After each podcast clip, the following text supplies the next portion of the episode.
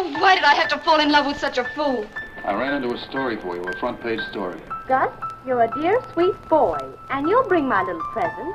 You're listening to The Pictures Got Small, an appreciation podcast for the glamorous and sometimes dark history of old Hollywood.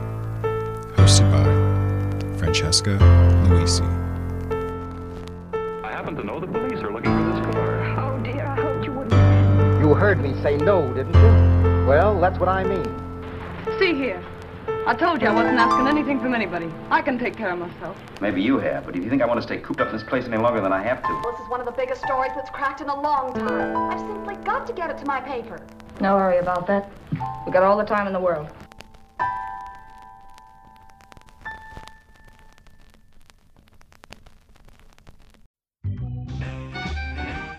Welcome back to The Pictures Got Small, the podcast where we normally talk about the making of classic Hollywood films.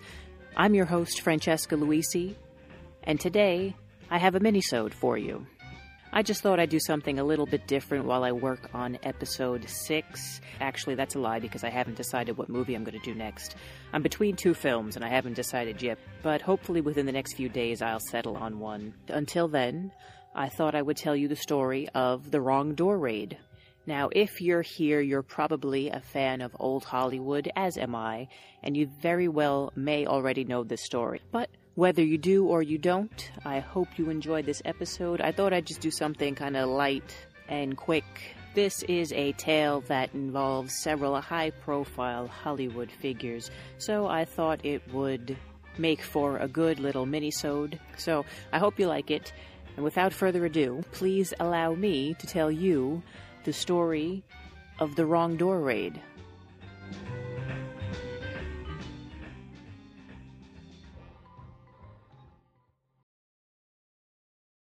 November 5th, 1954.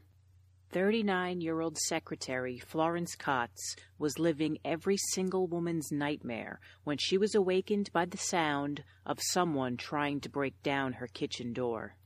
A resident of the Waring Apartments in West Hollywood, Kotz was in bed at the time of the first bangs against her door, and by the time she got herself out of bed, the intruders were already inside.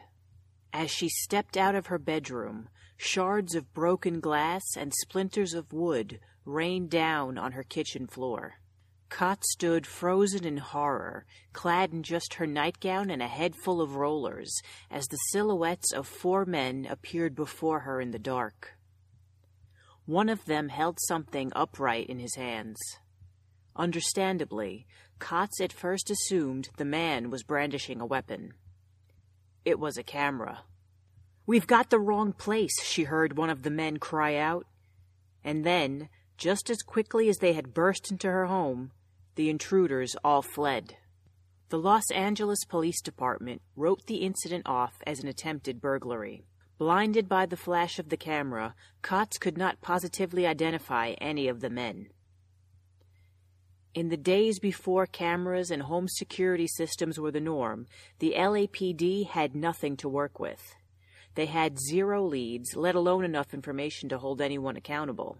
Unable to pursue the matter further, the incident was seemingly forgotten about. For ten months, that is. Kotz would get an even greater shock when the popular tabloid magazine Confidential ran a front page story about the real reason Marilyn Monroe divorced Joe DiMaggio. The magazine relayed the entire account of the story, dubbing it the Wrong Door Raid. Never in her wildest dreams would Kotz have imagined that the incident at her apartment would eventually come to involve three of the biggest celebrities in the world. On October 27, 1954, just nine days before the raid, the divorce between Marilyn Monroe and Joe DiMaggio had been finalized. Despite accounts that Marilyn filed for divorce after only eight months of marriage because DiMaggio had been cruel and abusive to her, the retired Yankee legend was convinced that she had actually left him for another man. DiMaggio's abuse stemmed from his jealousy. An old fashioned Sicilian from a Roman Catholic family, Joe resented Marilyn's career and her sexy public image, especially the attention she would get from other men. He wanted his wife to give up her movie stardom to play homemaker for him.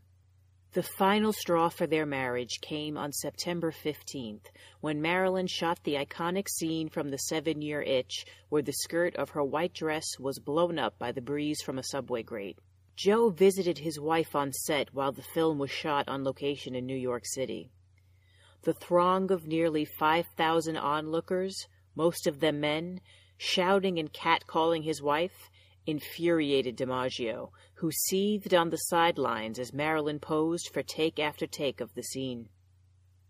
When it was revealed that Marilyn would have to double up her underwear as the bright movie lights were leaving little of her lower half to the imagination, Joe had had enough. He made his displeasure abundantly clear by cutting directly across the set as he made his departure. Later that night, the couple allegedly fought back at their hotel room, and things got violent. Some reports claimed that DiMaggio broke one of Marilyn's fingers in the fight. When filming wrapped, Marilyn returned to Beverly Hills by herself. A few days later, her attorney called a press conference. Clad in an all black ensemble, Marilyn tearfully stood behind her lawyer as he announced her plans to divorce DiMaggio. The divorce was granted within a few weeks, which did nothing to quell Joe's jealousy. Convinced his actions were not to blame for the collapse of their marriage, DiMaggio was certain that Marilyn had to have been cheating on him. In the throes of paranoia and desperation, Joe sought advice from his friend and fellow Italian American icon, Frank Sinatra. Sinatra recommended the services of Barney Ruditsky, private investigator to the stars. Ruditsky made a name for himself when he assisted on the case against Hollywood Madam Brenda Allen, which brought down the LAPD's own police chief and several officers. Additionally, Ruditsky had once been the owner of the Sunset Strip nightclub Sherry's, which had famously been the site of gangster Mickey Cohen's shooting death in 1949. Now under DiMaggio's employ, Ruditsky was tasked with following Marilyn's every move. Newly divorced, Marilyn moved into the Brandon Apartments in West Hollywood. On the afternoon of November 5th, she drove her white Cadillac convertible eight blocks to the apartment of her friend and fellow actress, Sheila Stewart, who lived at the Waring apartment house. While drinking with Sinatra at the posh Italian restaurant Villa Capri, DiMaggio received a phone call from Ruditsky, who informed him that one of his rookie investigators saw Marilyn's car outside the Waring apartments. Despite apparently knowing that Stewart lived there, DiMaggio took this sighting as concrete evidence that Marilyn was romantically involved with someone else. Blinded by jealousy, Joe concocted a scenario where Marilyn had to have been having an affair with Hal Schaefer, who was both Marilyn and Stewart's vocal coach. Joe surmised that Stewart was allowing Marilyn to use her apartment to carry out her tryst with Schaefer. Joe told Ruditsky to meet him at Waring, where he intended to catch Marilyn and Schaefer in the act and collect photographic evidence as proof of their affair. DiMaggio's motivations remain unclear to this day. What did he intend to do with these photographs? Marilyn had already survived a nude photo scandal the year earlier when photos she posed for as a struggling model were used in the inaugural issue of Playboy magazine. Was he hoping a second scandal of such proportions would do irreparable damage to the career he so resented, which had gotten in the way of their marital bliss? Furthermore, seeing as they were by this time already officially divorced, proof of his ex wife in the arms of another man wouldn't be legal grounds for anything. That being said, DiMaggio, Sinatra, and Ruditsky made their way to the Waring apartments where they met Philip Irwin, the 21 year old private investigator who worked for Ruditsky and had been following Marilyn. Curiously, also on the scene were Ruditsky and Irwin's wives. Though Irwin had identified Marilyn's car at this location, it wasn't until the crew assembled out front that they realized they didn't know which of the three apartments belonged to Stewart. Units 8120 and 8122 faced the front of the building. The third unit, 754, was at the side. DiMaggio took his chances on the leftmost door, number 8120. Stewart lived one door over in 8122. Confidential magazine had only been in circulation for three years by the time they reported the story of the wrong door raid, but the publication had already established itself as a thorn in the side of all studios who sought to keep ironclad control over their stars, and especially of their press. Where studios had always hand fed stories to the movie magazines to give them exclusives about their stars while maintaining control of the narrative, Confidential dealt solely in the salacious stories that reflected poorly on both the celebrities and their employers. With an audience of 4.6 million, Confidential had become a dangerous threat to the already faltering studio system. In their desperation, the studio heads appealed to the government to intervene on their behalf.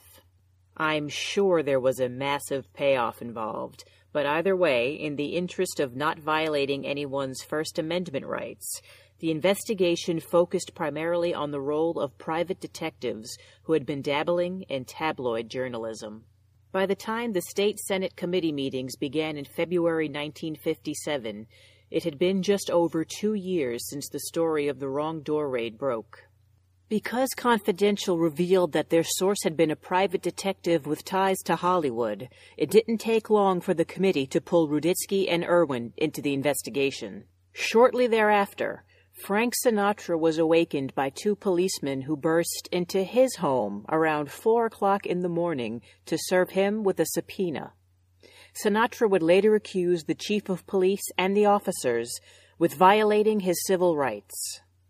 By the time the hearings began, Marilyn was married to Arthur Miller. She was invited to attend, but never responded as she was in London filming The Prince and the Showgirl. The case, once categorized as a bizarre attempted burglary, was now bumped up to conspiracy to commit criminal mischief. Ruditsky denied any involvement by both himself and his agency.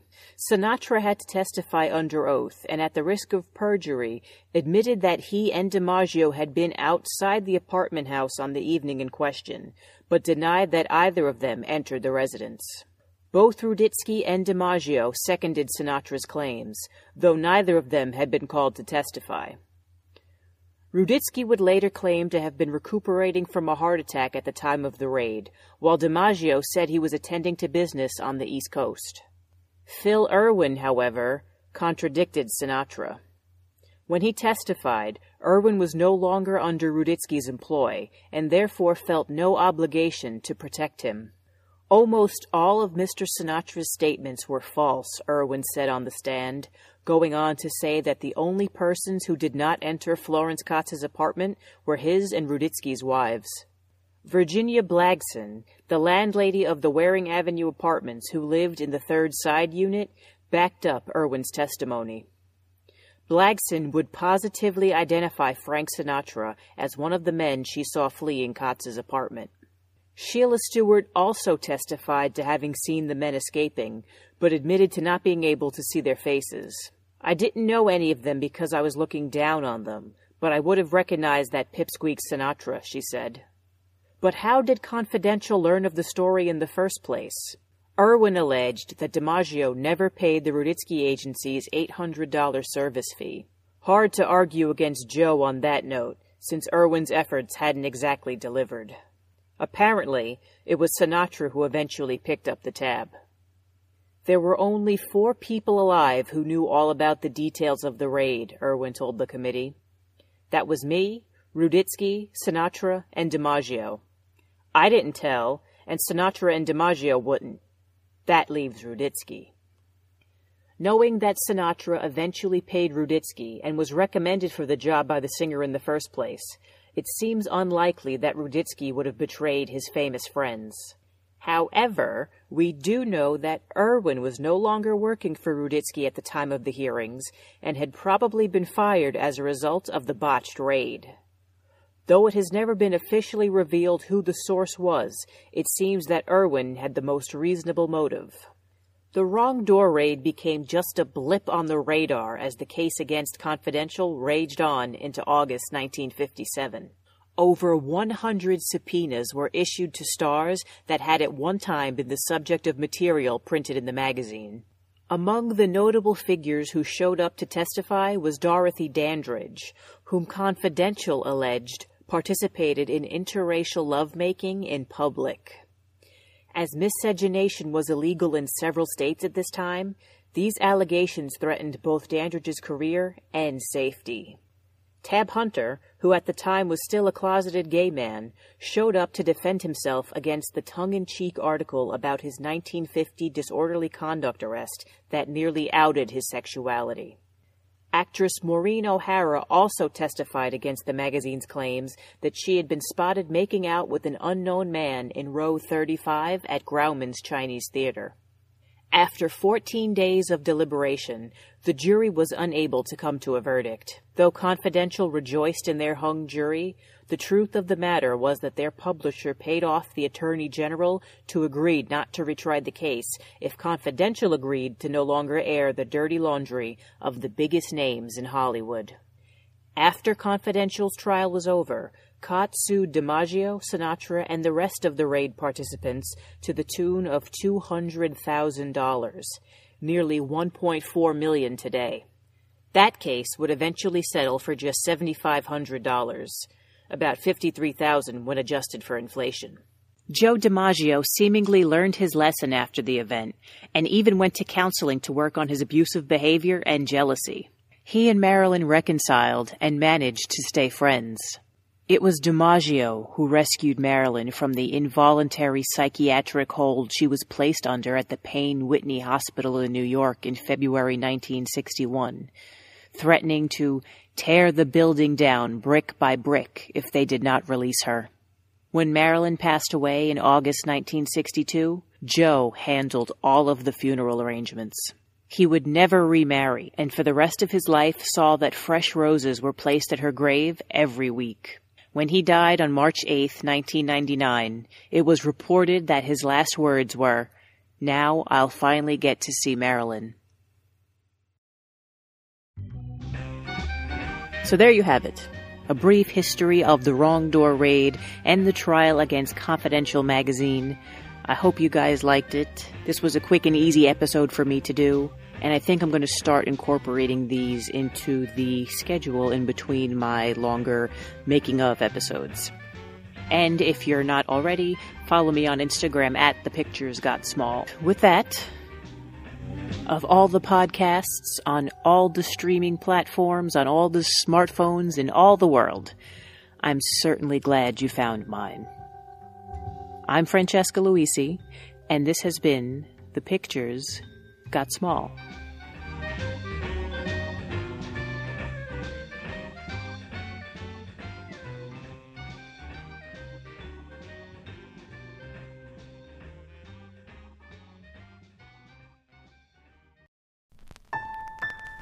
Oh, why did I have to fall in love with such a fool? I ran into a story for you, a front page story. Gus, you're a dear, sweet boy, and you'll bring my little present. I happen to know the police are looking for this car. Oh, dear, I hoped you wouldn't. You heard me say no, didn't you? Well, that's what I mean. See here. I told you I wasn't asking anything from anybody. I can take care of myself. Maybe you have, but if you think I want to stay cooped up in this place any longer than I have to. Well, this is one of the biggest stories that's cracked in a long time. I've simply got to get it to my paper. No worry about that. We've got all the time in the world. Thank you for listening to The Pictures Got Small. Remember, Hollywood was glamorous and sometimes dark.